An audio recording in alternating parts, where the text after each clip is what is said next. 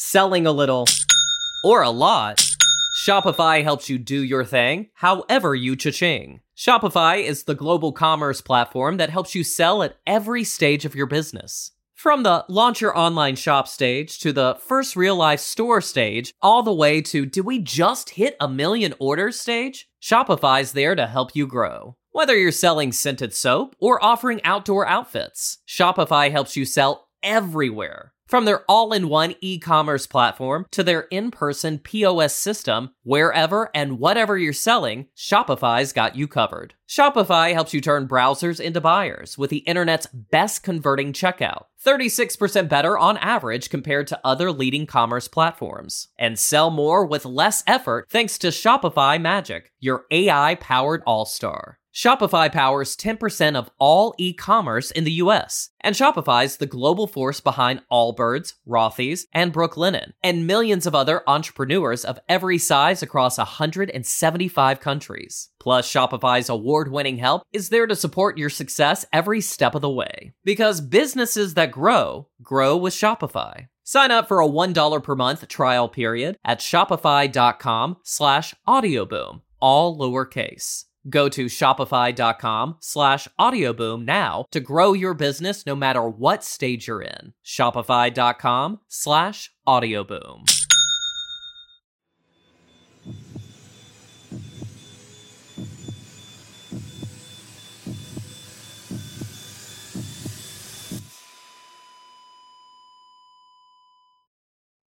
Our episodes deal with serious and often distressing incidents. If you feel at any time you need support, please contact your local crisis centre. For suggested phone numbers for confidential support, please see the show notes for this episode on your app or on our website.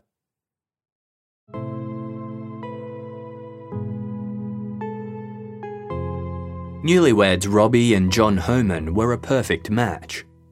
They lived a happy and modest life in Marlow, a rural town in the northeast US state of New Hampshire. The climate there suited the Homans, as 36 year old Robbie loved the cold. When it snowed, she and John would take their snowmobiles out through the woods that surrounded their small home, or curl up by the fire and read books. But their idyllic life was interrupted in early 1982 when Robbie began suffering from migraines, fatigue, blackouts, and memory loss. A few years earlier, Robbie had been diagnosed with a cancerous brain tumour. Initially, the symptoms were mild, but the tumour itself was incurable, and Robbie was aware she would eventually succumb to the disease. As her condition worsened, she sought the opinions of local doctors. There was a clinic in Dallas, Texas that was offering an experimental treatment that might help her.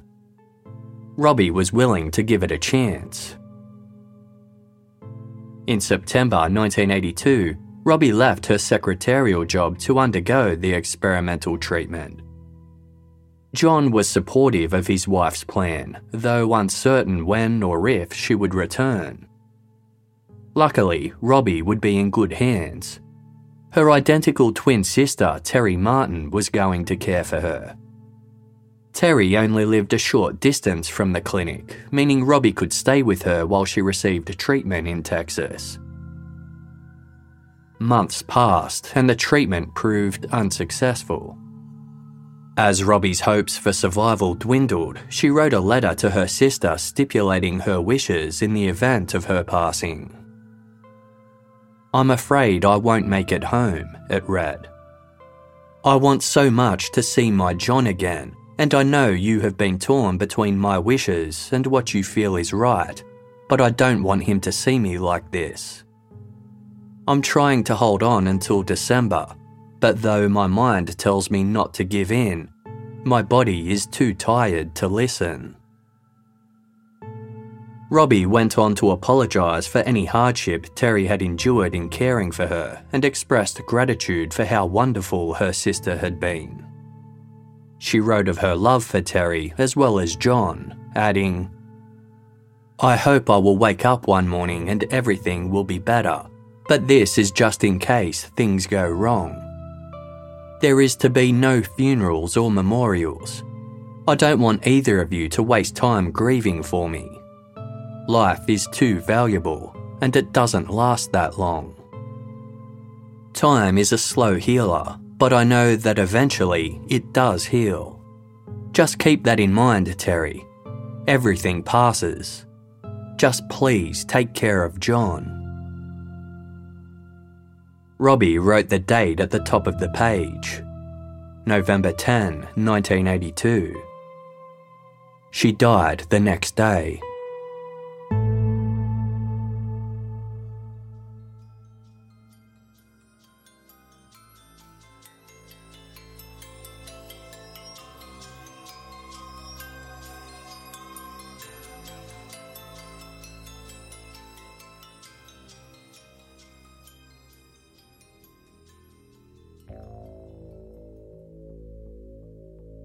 The following day, John Homan stood alone at Boston Airport. Terry Martin was now en route from Texas to meet with him, as per Robbie's wishes. Because they lived so far apart, John had never met Terry before, but knew she and Robbie had been close. The twins wrote to each other often and spoke on the phone nearly every day. In the letter Robbie wrote prior to her passing, she expressed her hope that Terry would one day be friends with John. Adding, If it doesn't upset John too much, please stay with him as long as he needs you. He is so kind, and you need a friend like him, and I think he will need you. When John saw Terry for the first time, he was brought to tears. While Terry had a slimmer build than Robbie and her hair was blonde, the resemblance was still uncanny. At John's invitation, Terry decided to stay with him in the home he had once shared with Robbie. The pair then visited the office of the county newspaper. Terry tearfully handed over a piece of paper to the editorial assistant, explaining that she needed to have an obituary printed. The assistant was surprised. Usually, funeral homes organised the publication of obituaries. Terry explained that her sister hadn't gone to a funeral home. Robbie had requested that her remains be donated for medical research. Robbie Homan's obituary was printed the following day. When employees at the office where Robbie had worked read it, they were shocked. This was the first they had heard that she'd died. Robbie had given the impression that she would eventually return to work and even left her belongings behind. A framed photograph of John still sat on her desk. Yet, Robbie's boss had seen the toll that her brain tumour took on her in the months before she left for Dallas. Her warm and bubbly personality faded as she was overcome with pain. Her face grew gaunt. Dark rings formed under her eyes, and she was sometimes seen crying. When her boss learnt of Robbie's passing, he thought it was, quote, a rotten thing, but probably the best for her.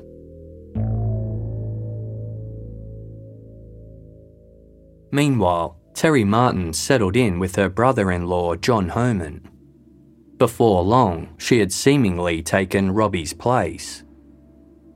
When Terry expressed plans to permanently relocate to Marlow to live with John, his family were confused. But John made it clear that they had a purely platonic friendship founded on their mutual grief over Robbie's death. Terry wasn't like Robbie anyway, John Homan was an introvert with few friends, matching Robbie, who was quiet and reserved. Those who met Terry found her talkative and outgoing. Terry also spent her spare time watching television, while Robbie had hated TV and preferred to read. Despite these differences, Terry said she and her twin sister had shared a special bond. They could sense when the other was in emotional or physical pain. She remarked that losing Robbie was like having a part of you die. Like Robbie, Terry was a trained secretary and wanted to find a job so she could contribute to her and John's living costs.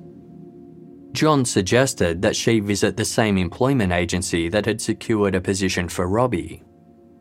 Terry agreed, and although she didn't perform as well on the typing and shorthand test as her sister had, she found a job as an executive secretary at a book printer. She soon paid a visit to her sister's former employer. Terry walked into the office with John and introduced herself to the staff. They were stunned, as they had no idea that Robbie's twin was now living in Marlow. One of Robbie's best friends showed Terry around, pointing out the desk where Robbie had worked. An employee named Sandra missed Terry as she toured the building, but caught up with her just as she was saying goodbye. Sandra asked her colleagues what was going on. Another woman filled her in, saying, That's Robbie's twin sister, Terry Martin. She wanted to see where Robbie worked. In response, Sandra exclaimed, Bullshit. That's Robbie.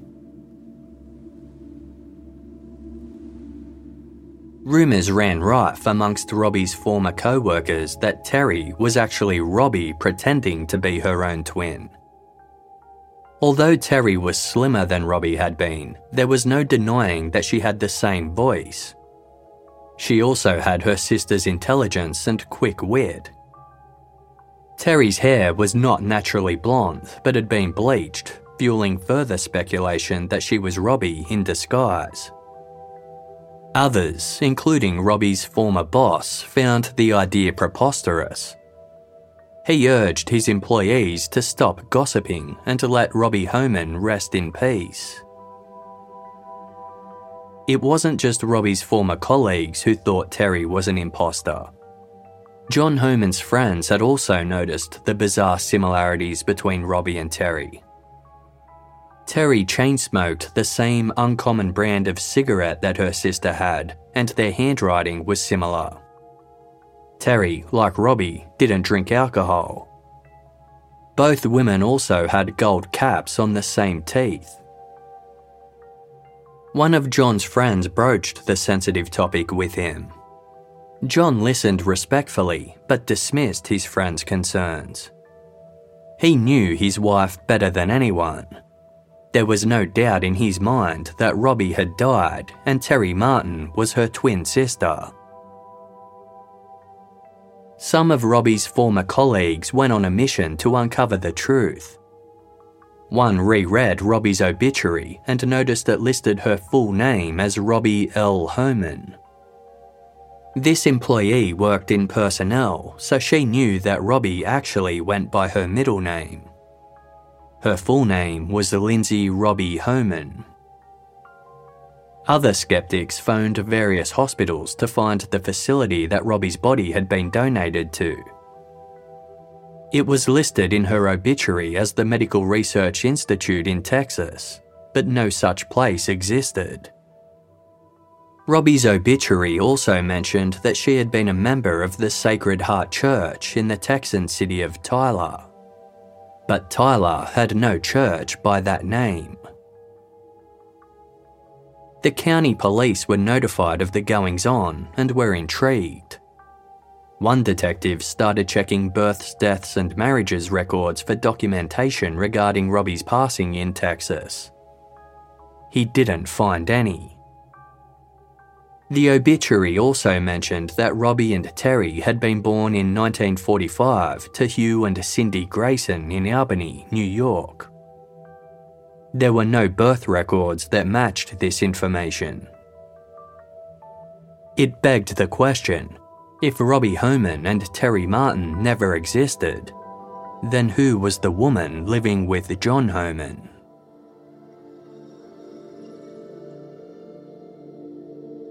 Seven years earlier and 1,000 miles away, a man named Frank Hilley fell ill. Frank lived in the town of Anniston in the southeastern state of Alabama, where he worked as a shipping director at a factory. What had started as regular headaches gradually progressed to pain so intense the 45 year old was often left in tears.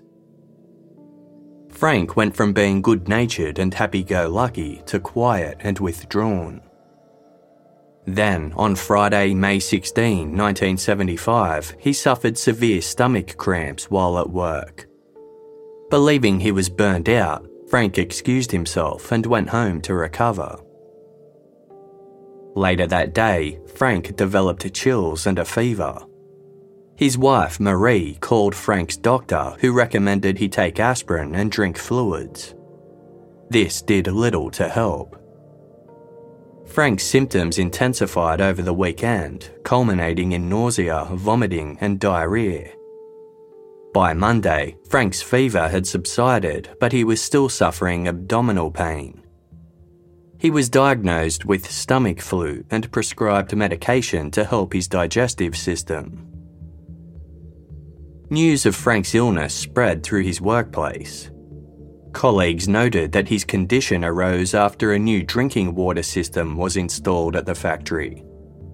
They worried the supply had been contaminated with wastewater from the shop floor. Staff were ordered to bring bottled water from home until tests confirmed it was safe to drink. Meanwhile, a week resting at home did not help Frank Hilley. At 3:30 a.m. on Friday, May 23, Marie woke to find her husband's side of the bed empty. She searched the house, and after finding no sign of him, Marie went outside. Frank was in their front yard wearing nothing but his underwear. He appeared confused as he wandered about aimlessly. When Marie called out to Frank, he turned to her and asked, Where's the car? It then became clear to Marie that her husband of 25 years no longer recognised her. She rushed Frank to the hospital. By this time, his skin had turned yellow and he had little energy to move. Frank's delirium also worsened. At one point, he picked up an imaginary pen to write on his bedsheets, thinking he was sitting at his office desk. Marie called their 22 year old son, Mike, who lived interstate. The doctors can't seem to do anything for Frank, Marie told Mike. If he doesn't get well, he's going to die. Mike arrived at the hospital two days later. He went into Frank's room to find his mother sleeping in a chair and his father still lying in bed. Mike suddenly realised his father had passed away in his sleep. An autopsy revealed that Frank died from kidney failure, believed to have been caused by infectious hepatitis. It was unknown how Frank might have caught the virus. His funeral was held two days after his death. Days later, Marie Hilley started receiving threats It began with phone calls to the Hilley home. The caller would immediately hang up when Marie answered. Other times they'd stay on the line but remain silent. Marie spoke of sensing that someone had been in the backyard. Then one day she arrived home to discover some meat she had left out to thaw had been moved. Nothing else appeared missing or out of place. Mike Hilley had to make a three hour round trip to Anniston to comfort his mother and his 14 year old sister, Carol. However, the Hilleys weren't the only ones targeted. Their neighbour, a woman named Doris Ford, was also receiving nuisance phone calls and thought an intruder had entered her property. Then, just over three months after Frank's death, Doris noticed thick smoke billowing from the Hilley residence. Marie Hilley's mother had recently moved into the home following a cancer diagnosis, and there were concerns she might be trapped in the burning building. Just as firefighters readied themselves to rescue her, Marie and her mother drove up to the house. They had been out running an errand. The fire was extinguished before it inflicted any serious damage. A month later, Marie phoned the police after smelling gas in her house. An officer arrived but was unable to find evidence of a leak. Next door, the gas at Doris Ford's house had also been meddled with. She'd noticed the switch on her outdoor grill had been turned to the highest setting. Following this incident, Marie Hilley received another phone call. This time, a man breathed heavily into the receiver and said, I hope I have been scaring you, before hanging up. Over the next few months, Marie and Doris endured more attacks on their homes. Windows were smashed and their screens slashed. One night, Marie came home to find someone had broken in and stolen expensive jewellery and a handgun. She believed the culprit was an 18 year old who lived in the street. Police ruled him out. By mid 1977, Frank Hilley had been dead for two years, but his family was still being harassed. In the early hours of Friday, July 22, Marie woke to the smell of smoke. A small fire was burning in the downstairs hallway closet. Marie managed to extinguish it before it took hold. Two days later, Doris returned home to find a fire had also started in a hallway closet of her house. Both Marie and Doris were unsure why they were being targeted. They were friendly with one another but had no other ties. Following the arson attacks, Marie returned home to find an envelope attached to her front door. It contained a note scrawled in tiny block letters that read, You are going to be sorry if you don't move. The letter was taken by the police, and Marie took to sleeping with a crowbar under her pillow.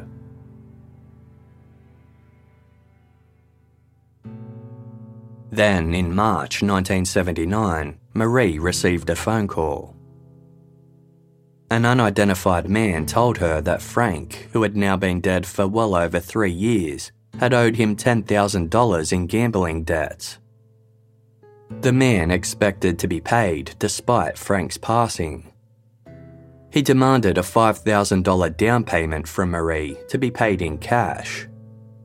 She was to place it in an envelope, then stash it behind cans of dog food in the town's main supermarket.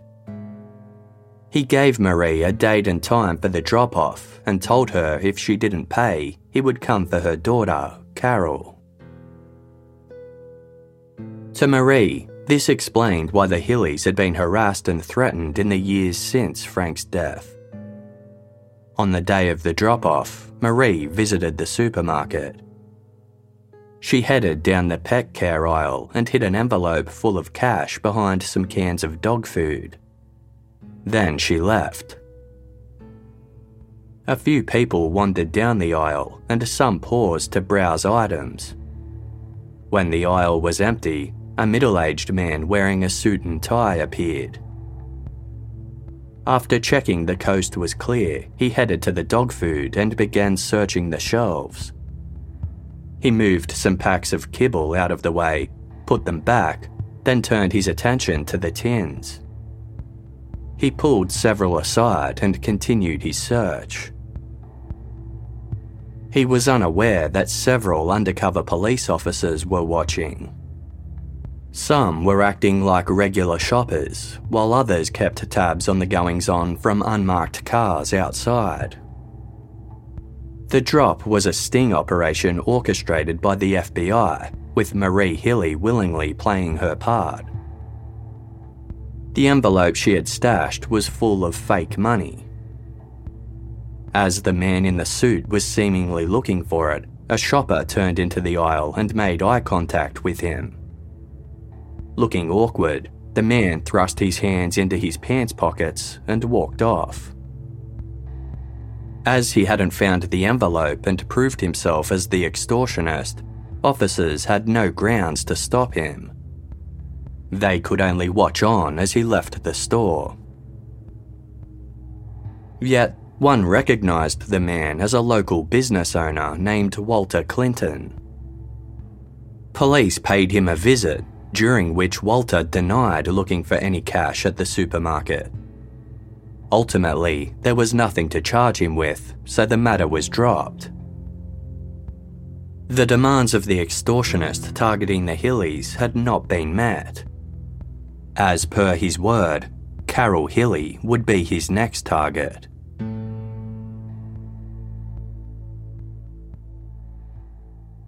Nineteen-year-old Carol was still living at the family home while studying at a local university. In April, one of her younger friends asked if Carol would be their date to prom. She accepted the offer. After the dance, Carol attended a party where she drank a few cocktails and smoked some cannabis. Then she began to feel ill. Thinking she had overindulged, Carol returned home and went to bed. The next day, she was racked by waves of nausea and vomiting. That afternoon, Carol was taken to the hospital, but all her tests came back clear. Over the following weeks, Carol was plagued with abdominal cramps, nausea, vomiting, headaches, and fevers. Doctors couldn't pinpoint the problem. Carol was offered a variety of antibiotics and painkillers, none of which helped. The usually outgoing Carol became withdrawn, depressed, and hardly left the house. Her weight plummeted while her days were spent sleeping. More hospital and doctor visits followed. It was suggested that Carol's condition was psychosomatic, caused or aggravated by a mental factor such as stress. One doctor believed she suffered from anorexia and her symptoms were the result of Carol starving herself. At one point, Carol overdosed on paracetamol in an attempt to end her suffering. She was subsequently admitted to a psychiatric facility where she was prescribed sedatives and antidepressants and given vitamin injections. During the stay, Carol's hands and feet became numb and she had difficulty walking. It got to the point where she couldn't even feed herself as her extremities were non functional. Her mother had to spoon feed Carol baby food, which was easier to swallow. When Carol suffered a fall, Marie decided she'd had enough. It had been five months since Carol's ordeal started, and she was only getting worse. Against a doctor's recommendations, Marie removed Carol from the facility and took her to the nearby University of Alabama hospital for a second opinion. Carol was promptly admitted to the neurology ward. On the afternoon of Wednesday, September 19, Marie was reading by Carol's hospital bed as her daughter slept. Suddenly, there was a knock at the door. Marie answered and stepped into the hall to speak with the visitors. They were police officers acting on a warrant. Marie Hilley was placed under arrest. Selling a little or a lot.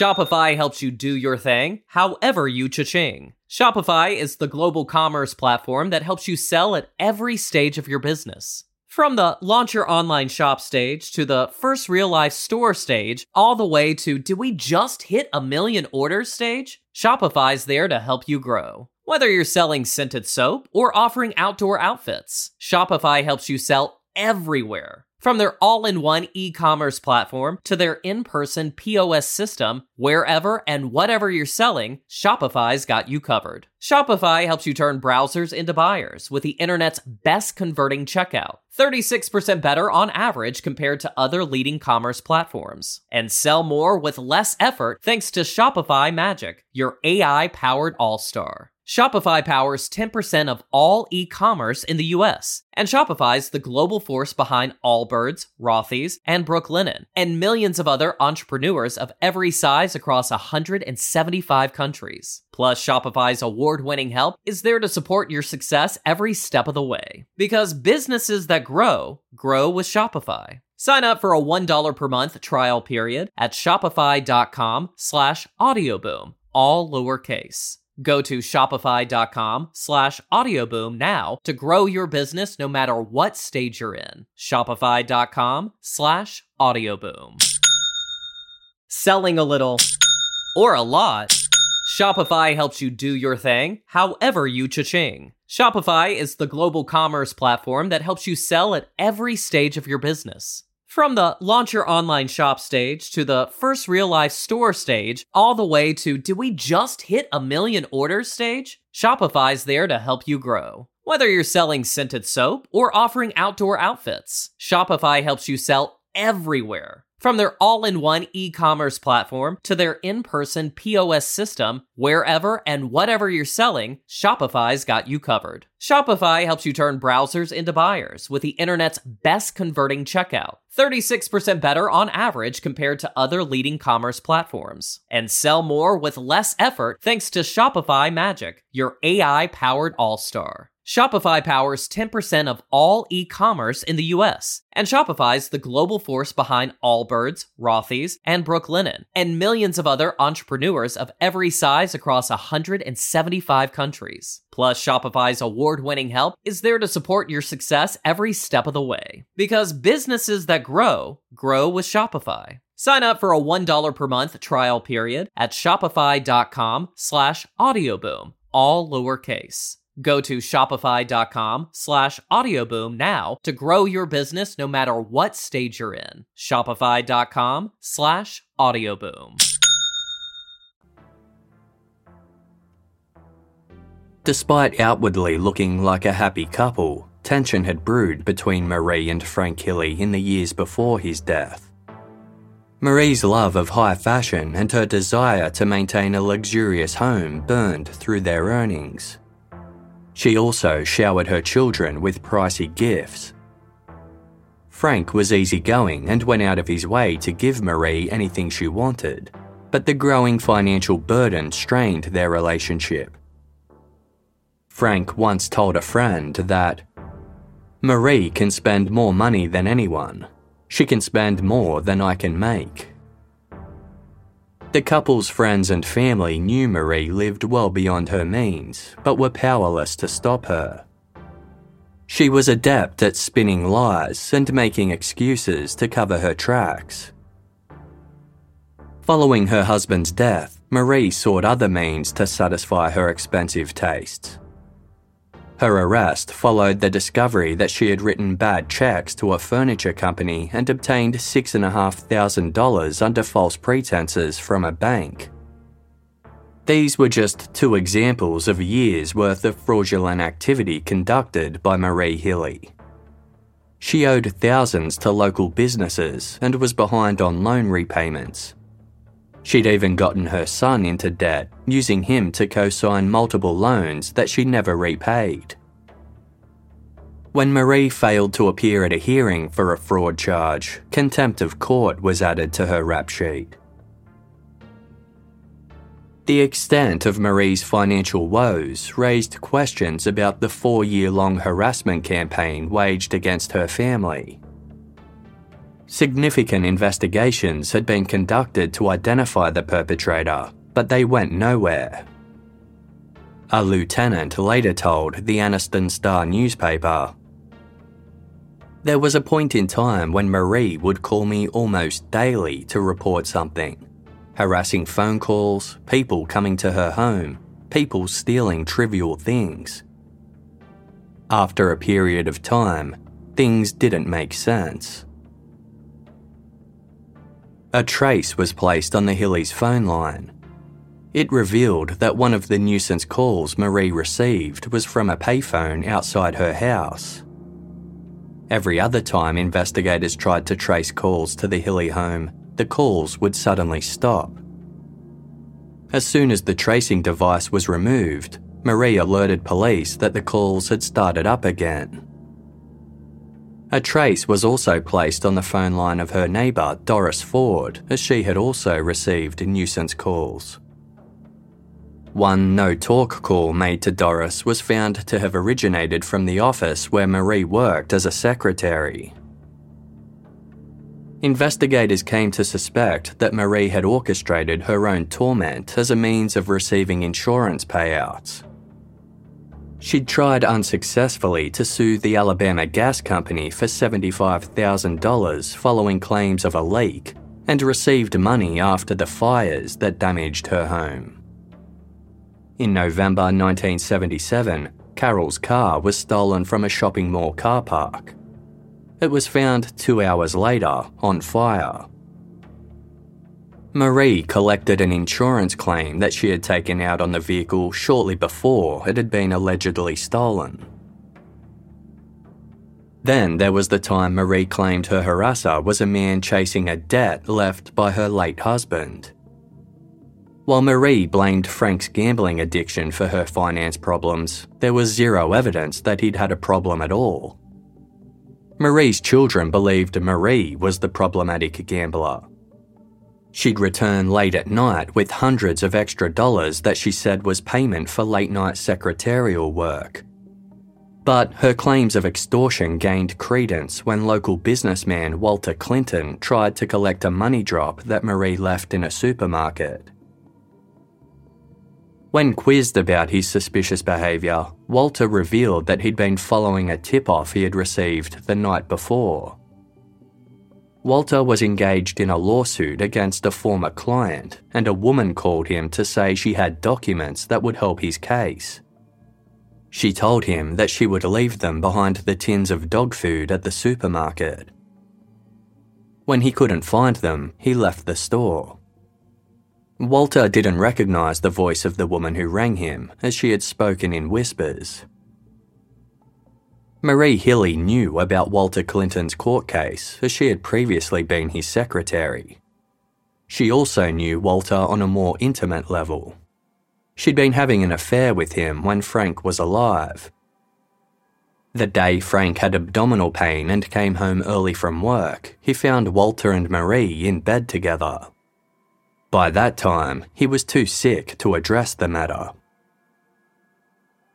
Officers believed it was likely Marie Hilley had called Walter Clinton, embroiling her former employer and lover in a phony extortion bid she'd orchestrated to bolster her claims. In a similar vein, she was deemed responsible for the harassment of her neighbour, Doris Ford, she likely hoped a second, unrelated victim would make her own story seem more plausible. Despite receiving large insurance payouts, Marie denied any involvement in the criminal acts. Following her mother's arrest for fraud, Carol Hilley was preparing for bed in her room at the University of Alabama Hospital when a doctor suddenly stopped by. Carol was surprised to see him so late at night, and even more so when he asked to examine her hands. Running horizontally across each of Carol's fingernails were white lines. Known as Aldrich Mees lines, they confirmed one thing Carol's illness was the result of metal poisoning. The doctor had spoken with the physicians who'd treated Carol at the psychiatric facility prior to her arrival at the hospital. He'd learnt that Marie Hilley had made the snap decision to remove Carol from their care because there were discussions about Carol having metal poisoning. Everyone is exposed to the naturally occurring chemical element arsenic through a normal diet. However, high enough amounts can be fatal. Hair is one biomarker for arsenic exposure, and when samples of Carol Hilley's hair were tested, it was found she had more than 100 times the normal amount of arsenic in her body. Marie Hilley was seen giving Carol injections throughout her daughter's months long illness. Marie said that she had received permission from Carol's doctor to do so and that the medicine would help with her nausea.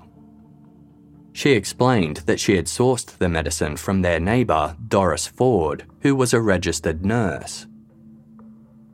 The needle's contents were cloudy and white. On one occasion, Marie administered Carol's medicine orally. The liquid was bubbly and it burned as Carol swallowed it. Marie made her daughter swear not to tell the staff about the medicine, saying that Doris would lose her job if she did. The revelation that Marie had likely been poisoning her daughter confirmed suspicions held by many of their friends and family. It wasn't an outrageous scenario to contemplate. Carol had a tempestuous relationship with her mother. The pair fought often, mostly about Carol smoking cannabis and being a lesbian, which Marie disapproved of. The previous year, Marie had taken out a $25,000 life insurance policy on Carol. She was the sole beneficiary.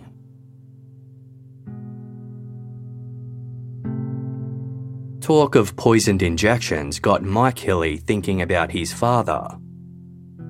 In hindsight, the symptoms Frank Hilley had suffered were the same as arsenic poisoning. During the peak of Frank's illness, he was witnessed rubbing a swollen red pinprick in his upper arm. He said that Marie was giving him shots on doctor's orders and she had just administered one as practice. Frank died the next day. This didn't entirely explain his illness, as he'd been unwell for some time and it appeared Marie had only injected him once. However, because liquid arsenic is clear and odourless, it was possible that she'd slipped it into his food or drink undetected. With this in mind, Mike Hilley wrote to the coroner hoping to establish the truth. On Wednesday, October 3, a crowd of spectators gathered at the Forest Lawn Garden Cemetery on the east side of town. They watched on as police guided an excavator that was removing dirt from Frank Hilley's grave. Frank's corpse bore hardly any signs of decomposition despite being buried for four years. Arsenic also preserves body tissues. A search of the hotel room where Marie Hilley had been staying during her daughter's hospitalisation uncovered a small bottle of clear, odourless liquid inside a cosmetics case. It tested positive for arsenic. An empty brown medicine vial found inside Marie's purse after her arrest had previously contained arsenic. Arsenic was also the active ingredient in a bottle of rat and mouse poison stored amongst tins of baby food in Marie's home. Marie Hilley was charged with the attempted murder of Carol Hilley, which she steadfastly denied. The news sent shockwaves through the small community of Anniston. A family friend told reporters The Hilleys were just a typical family big churchgoers. You'd never have thought anything like this would happen to them. Marie Hilley was initially held on a $14,000 bond. Her lawyer, a man named Wilford Lane, successfully petitioned five locals to come up with the money, and Marie was subsequently freed. With the help of Wilford, she used a fake name to book into a hotel where she was to lie low until her day in court. Six days later, Wilford arrived at Marie's hotel room to discuss her upcoming trial. But when he knocked on the door, there was no answer. The door was unlocked, so Wilford let himself in. Marie's belongings were inside, but she was nowhere to be found. A note had been left on a table. It read Wilford Lane, you led me straight to her. You will hear from me.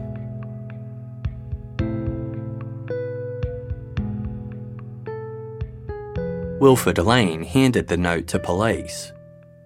Around the same time, a friend of Marie's arrived home from an outing to discover that someone had broken in. They had taken some of her clothes, cash, social security card, and car. There was also a note that bore the same handwriting as the one left in Marie's hotel room. This one read Do not call the police. We will burn you out if you do. We found what we wanted and we won't bother you again. Based on the evidence, police were convinced that Marie had staged her own kidnapping and fled. The incident became a major news story, with the local district attorney revealing that he'd been opposed to Marie being given bail in the first place. Quote, We felt that she would not honour the bond, that she would fly the coop, and if she doesn't show up and honour the bond, we will order her arrest. We feel sure she'll be found. The car Marie stole was eventually found abandoned in the neighbouring state of Georgia, 120 miles east of where it had been taken in Anniston.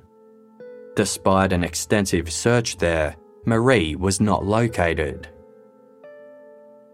Marie Hilley was due to appear in court on Monday, December 3, 1979, but was a no show. A further charge of unlawful flight to avoid prosecution was added. By now, the examination of Frank Hilley's remains had concluded.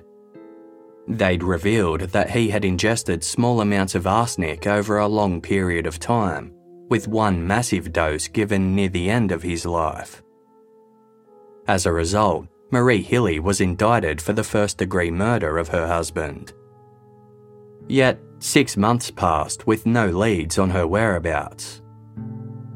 A $5,000 reward for information failed to generate any worthwhile leads. One evening in late 1980, Mike Hilley and his wife were in bed when they awoke to the sound of their baby crying. As detailed in the book Poisoned Blood by author Philip Ginsburg, Mike went to check on his infant son. When Mike entered the nursery, his eyes were drawn to a window that opened out to the front porch. Outside, and partially illuminated by light emanating from the house, was a person. As Mike rushed to call the police, the person fled. Their movements triggered a spotlight in a neighbour's front yard, prompting the homeowner to investigate what was going on.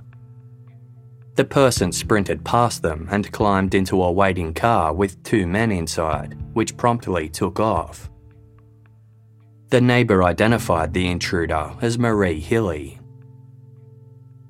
She had managed to travel 400 miles north from Anniston to her son's house in the state of Tennessee.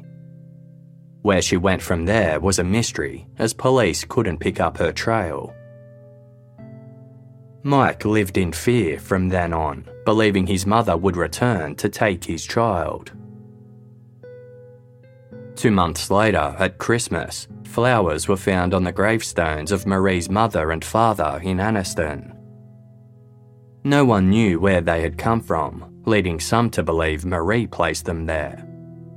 If so, it was a bold move for her to be back in town, right under the noses of the police who were hunting her. Yet, she still managed to elude them.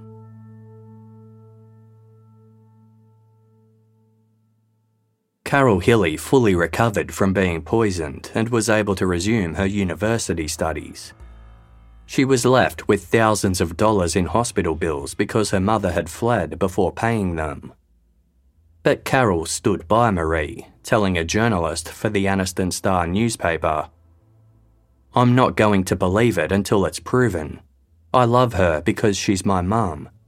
If she did it, she didn't realise what she was doing. My mother is not a bad person or anything, she's just had a lot on her since my dad died. It's just all been so weird. Carol hoped Marie would contact her, adding, If she called me and asked would I come meet her, I'd go.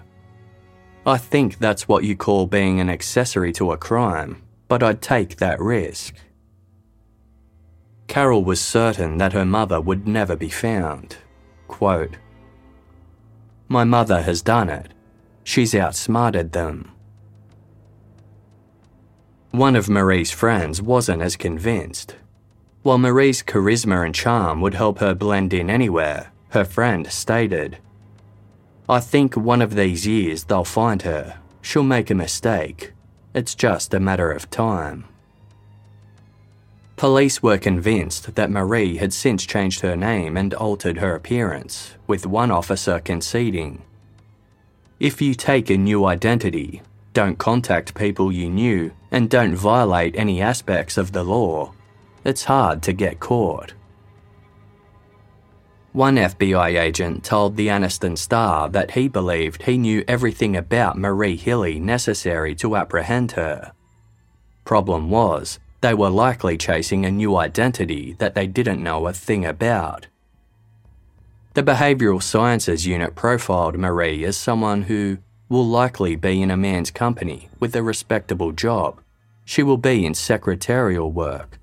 She'll be living the good life. She will be in a beauty shop at least twice a week. She is always dressed nice and her appearance pleasant. She can be kind, laughing, considerate, and then brutal and hateful. John Homan was besotted by Robbie Hannon from the moment he met her at a Florida bar in February 1980. She was a glamorous woman in her 30s with manicured nails, flawless makeup, and high end clothes. A whirlwind romance was followed by a wedding before Robbie and John settled into a cozy life together in the small town of Marlow, New Hampshire. John was completely unaware that the woman he had fallen for was actually 49 year old Marie Hilley. Townsfolk were also oblivious that Robbie Homan was actually one of the FBI's most wanted fugitives.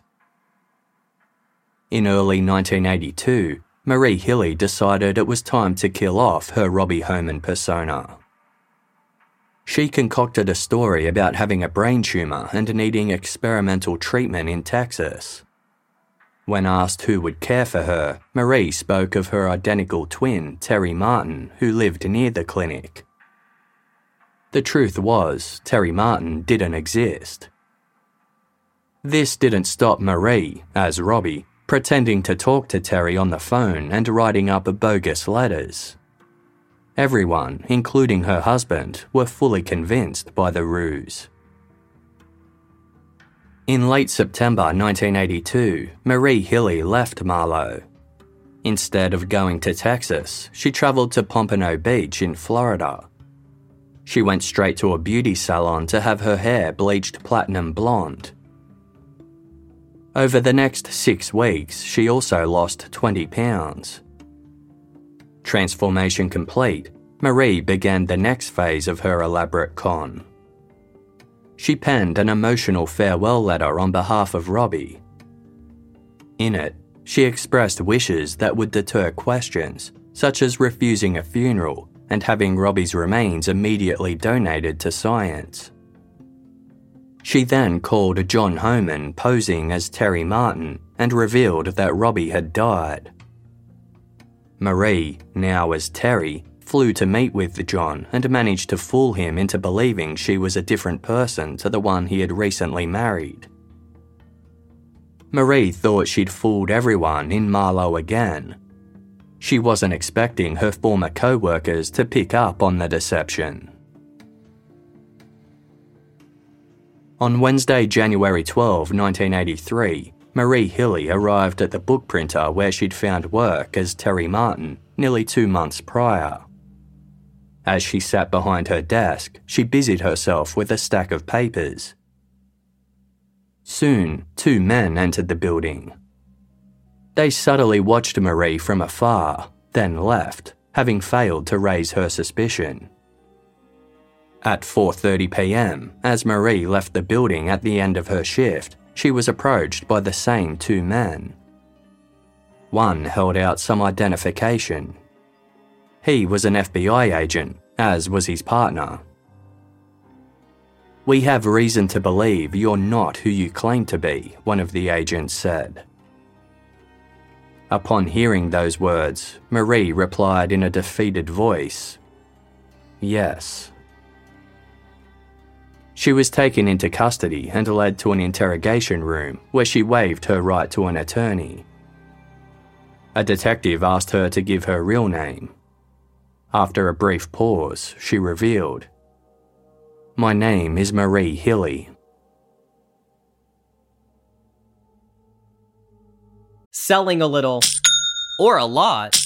Shopify helps you do your thing, however you cha-ching. Shopify is the global commerce platform that helps you sell at every stage of your business from the launch your online shop stage to the first real life store stage, all the way to do we just hit a million orders stage? Shopify's there to help you grow. Whether you're selling scented soap or offering outdoor outfits, Shopify helps you sell everywhere. From their all in one e commerce platform to their in person POS system, wherever and whatever you're selling, Shopify's got you covered. Shopify helps you turn browsers into buyers with the internet's best converting checkout, 36% better on average compared to other leading commerce platforms, and sell more with less effort thanks to Shopify Magic, your AI powered all star. Shopify powers 10% of all e commerce in the US, and Shopify's the global force behind Allbirds, Rothy's, and Brooklinen, and millions of other entrepreneurs of every size across 175 countries. Plus, Shopify's award winning help is there to support your success every step of the way. Because businesses that grow, grow with Shopify. Sign up for a $1 per month trial period at shopify.com slash audioboom, all lowercase. Go to shopify.com slash audioboom now to grow your business no matter what stage you're in. Shopify.com slash audioboom.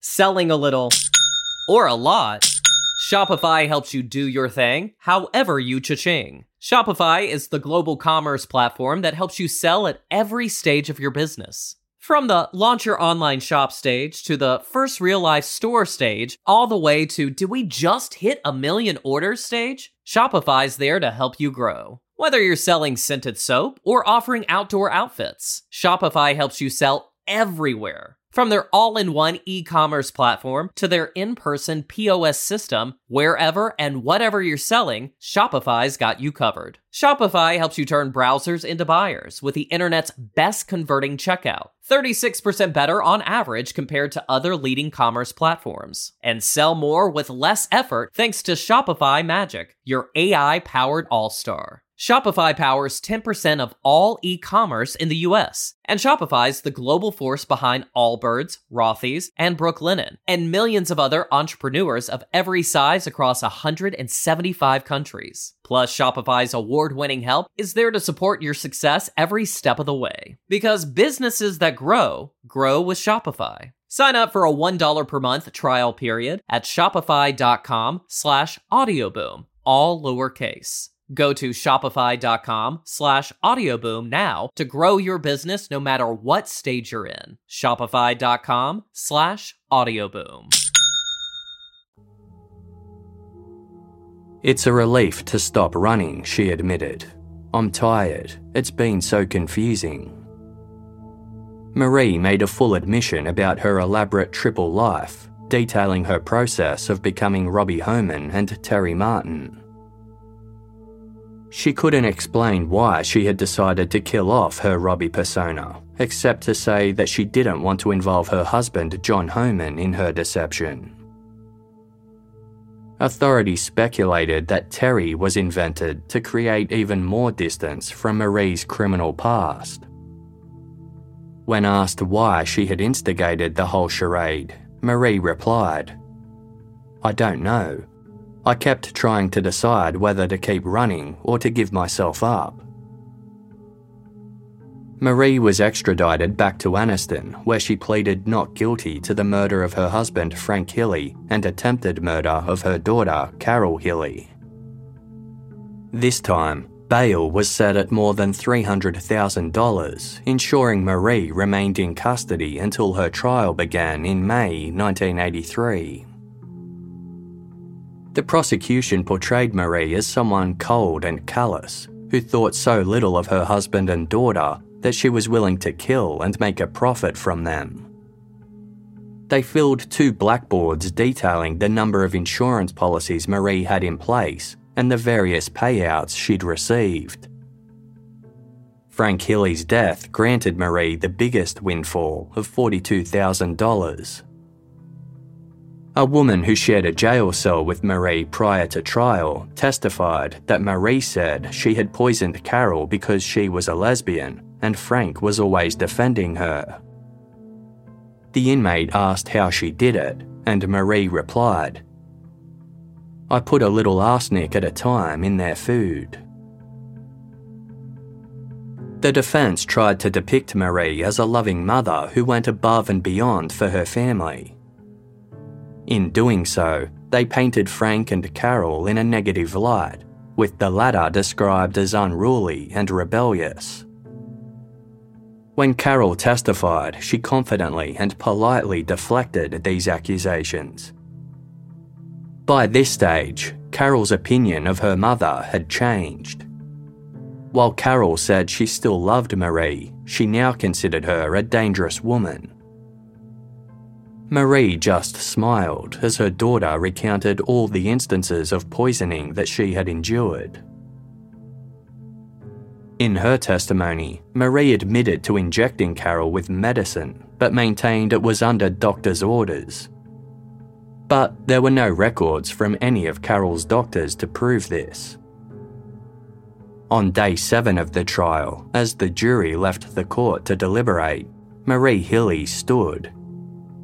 She turned and looked directly at Carol, who began sobbing. Marie smiled and mouthed the words, I love you.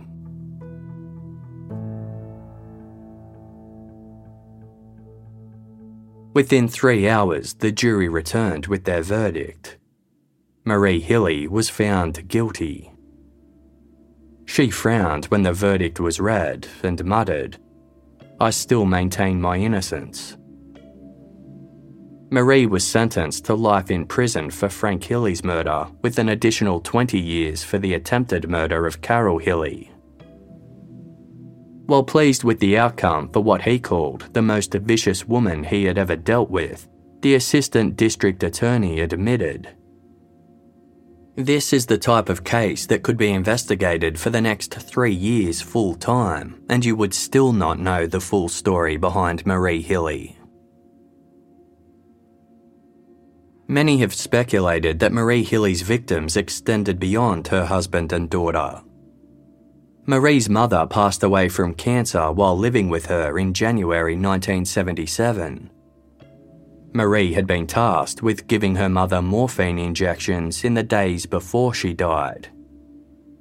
Her mother was exhumed in October 1979 for arsenic testing, as was Marie's mother in law, who had also died from cancer. Non lethal levels of arsenic were found in both women. However, long term arsenic exposure can cause cancer. Mike Hilley also suspected he had been targeted. Both he and his wife suffered bouts of extreme nausea and vomiting whenever they stayed with Marie. She had even served them with a special tomato soup that supposedly combated nausea but only made things worse. Mike's wife was so ill at one point that she miscarried. On another occasion, Mike was planning to take Marie to the bank to sort out her finances.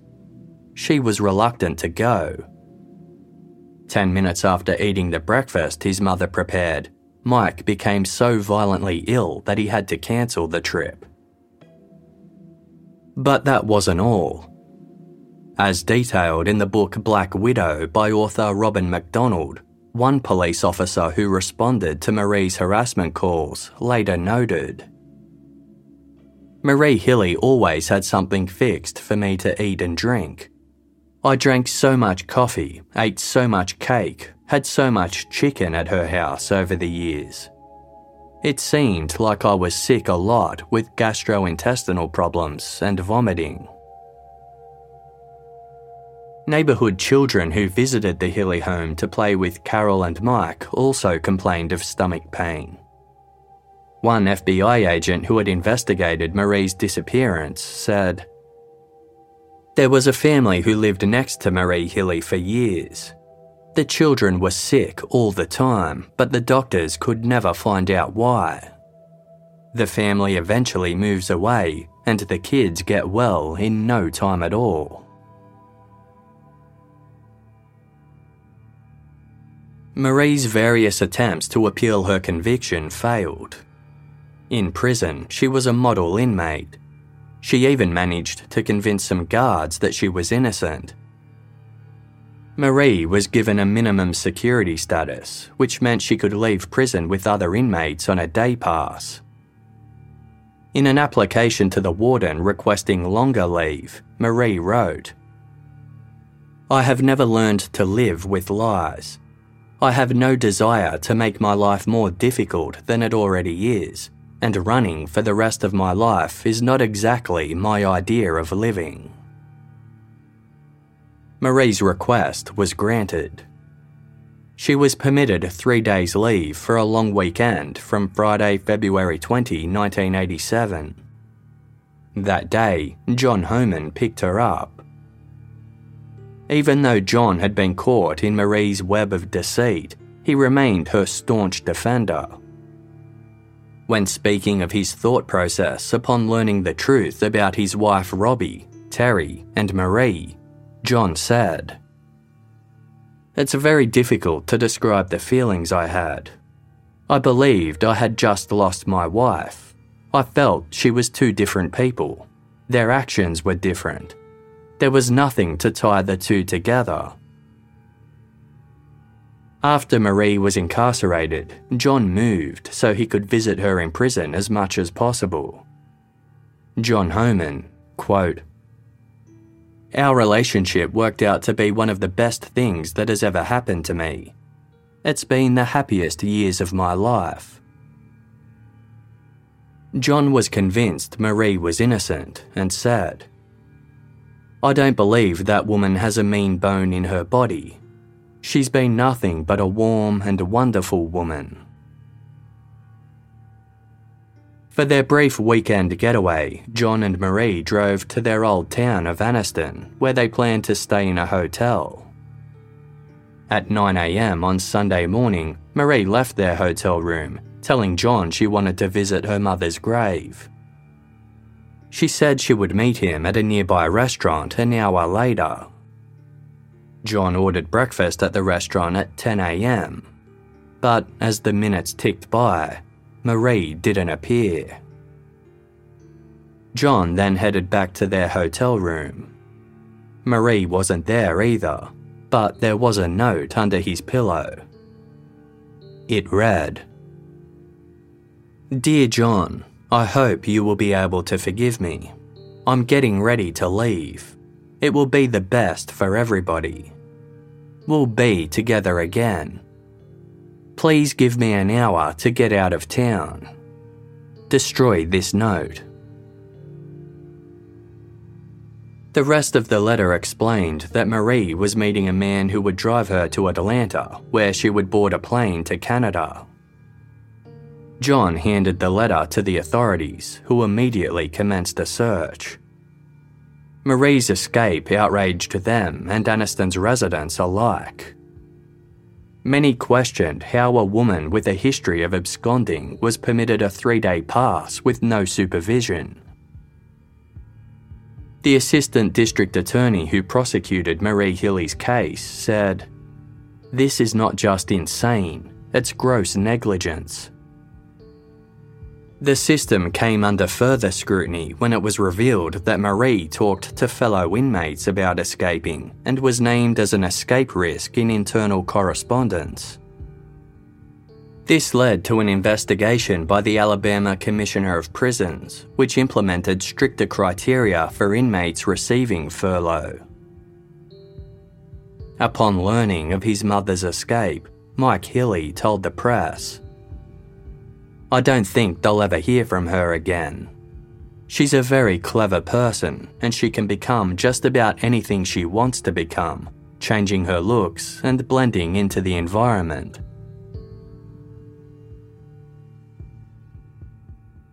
Five days after Marie fled, an Anniston woman named Sue Kraft was driving along Old Gadsden Highway just outside of town. Sue was preparing to turn onto Post Oak Road, a winding wood-lined stretch that led to her house, when something caught her eye. She couldn't quite make out what it was on account of the drizzling rain, but it appeared as though there was a woman on the back porch of a nearby house. She was on her knees and reaching for a door handle. Sue drove home, phoned the police to report what she had witnessed, then headed back to the house to confront the woman. She found her slumped over by the front door. The woman explained in a slurring voice that she was not breaking in, but looking for help. Her car had broken down further along the road. She had half walked, half crawled through the forest in the freezing cold and pouring rain until she found a house. The woman's skin was blotchy and purple. Sue covered her with a sheet of plastic for warmth while they waited for police and paramedics. The responding officer immediately recognised the woman as Marie Hilley, Soon after the ambulance arrived, Marie suffered a seizure and lost consciousness. She went into cardiac arrest as she was loaded into the ambulance. Marie was treated for hypothermia and placed on life support. A few hours later, she passed away. A coroner later determined that Marie had walked and crawled about 15 miles for 24 to 36 hours before she was found. She was only wearing light clothing, and conditions were cold enough to kill someone in as little as 8 hours.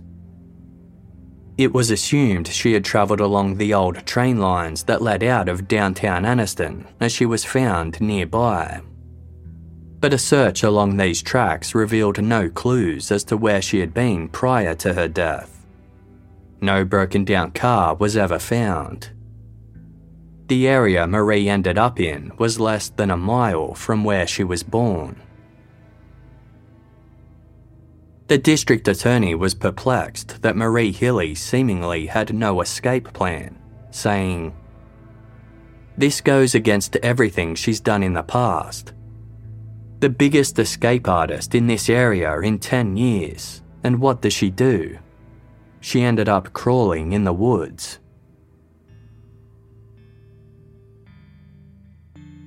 Marie Hilley was laid to rest alongside her first husband, Frank Hilley. Her children, Mike and Carol, attended the service, as did Marie's second husband, John Homan. Mike petitioned the state of Alabama to cover Marie's funeral costs, arguing she shouldn't have been allowed out, and therefore the state was responsible for her death. The request made local papers and prompted Carol to write to the Anniston Star in defense of her brother. An excerpt read Our whole family has suffered more than I care to think about anymore. What I want to know is why we were left out of our right to state our opinion of a three day unsupervised release of someone who tried to kill me and destroyed my family. I don't expect the state of Alabama has any answers for us, which makes me sicker and more angry than Marie Hilley ever did. Mike's claim was rejected by state officials. John Homan was cleared of having anything to do with Marie's final escape.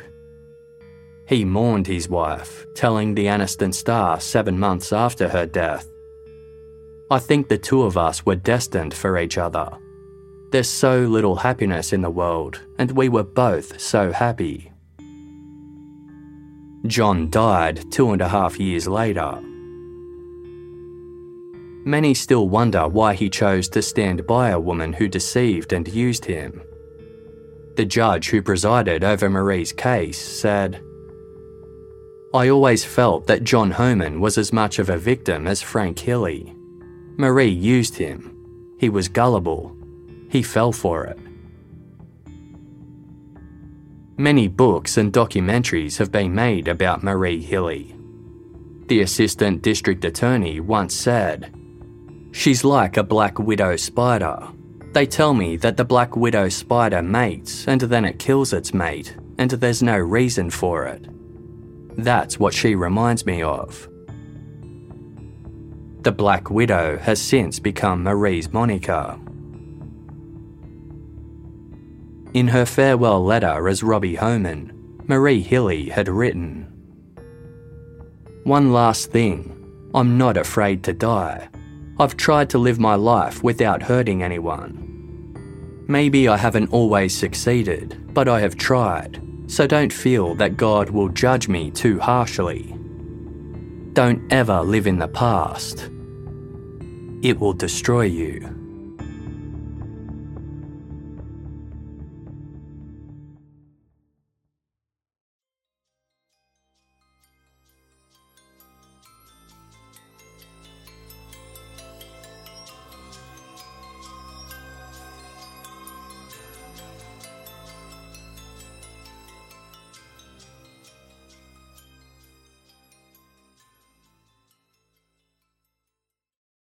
Selling a little or a lot, Shopify helps you do your thing however you cha-ching. Shopify is the global commerce platform that helps you sell at every stage of your business. From the launch your online shop stage to the first real life store stage, all the way to do we just hit a million orders stage? Shopify's there to help you grow. Whether you're selling scented soap or offering outdoor outfits, Shopify helps you sell everywhere. From their all in one e commerce platform to their in person POS system, wherever and whatever you're selling, Shopify's got you covered. Shopify helps you turn browsers into buyers with the internet's best converting checkout, 36% better on average compared to other leading commerce platforms, and sell more with less effort thanks to Shopify Magic, your AI powered all star. Shopify powers 10% of all e commerce in the US, and Shopify's the global force behind Allbirds, Rothy's, and Brooklinen, and millions of other entrepreneurs of every size across 175 countries. Plus, Shopify's award winning help is there to support your success every step of the way. Because businesses that grow, grow with Shopify. Sign up for a $1 per month trial period at shopify.com slash audioboom, all lowercase. Go to shopify.com slash audioboom now to grow your business no matter what stage you're in. Shopify.com slash audioboom. Selling a little or a lot, Shopify helps you do your thing however you cha-ching. Shopify is the global commerce platform that helps you sell at every stage of your business. From the launch your online shop stage to the first real life store stage, all the way to do we just hit a million orders stage? Shopify's there to help you grow. Whether you're selling scented soap or offering outdoor outfits, Shopify helps you sell everywhere. From their all in one e commerce platform to their in person POS system, wherever and whatever you're selling, Shopify's got you covered. Shopify helps you turn browsers into buyers with the internet's best converting checkout, 36% better on average compared to other leading commerce platforms, and sell more with less effort thanks to Shopify Magic, your AI powered all star. Shopify powers 10% of all e commerce in the US, and Shopify's the global force behind Allbirds, Rothy's, and Brooklinen, and millions of other entrepreneurs of every size across 175 countries. Plus, Shopify's award winning help is there to support your success every step of the way. Because businesses that grow, grow with Shopify. Sign up for a $1 per month trial period at shopify.com slash audioboom, all lowercase.